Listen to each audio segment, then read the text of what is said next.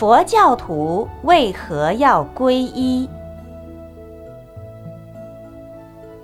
有一位居士问导师盛开上人：“师傅，为什么一定要皈依才成为佛教徒？”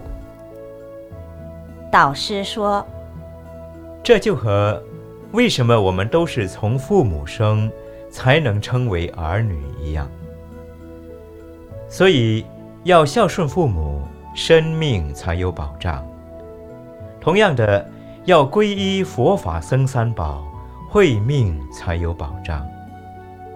就如你是张家的儿子，王家不能承认你是王家的儿子。”要经过收养才承认，而要做佛教徒，就要皈依三宝才承认你是佛教徒。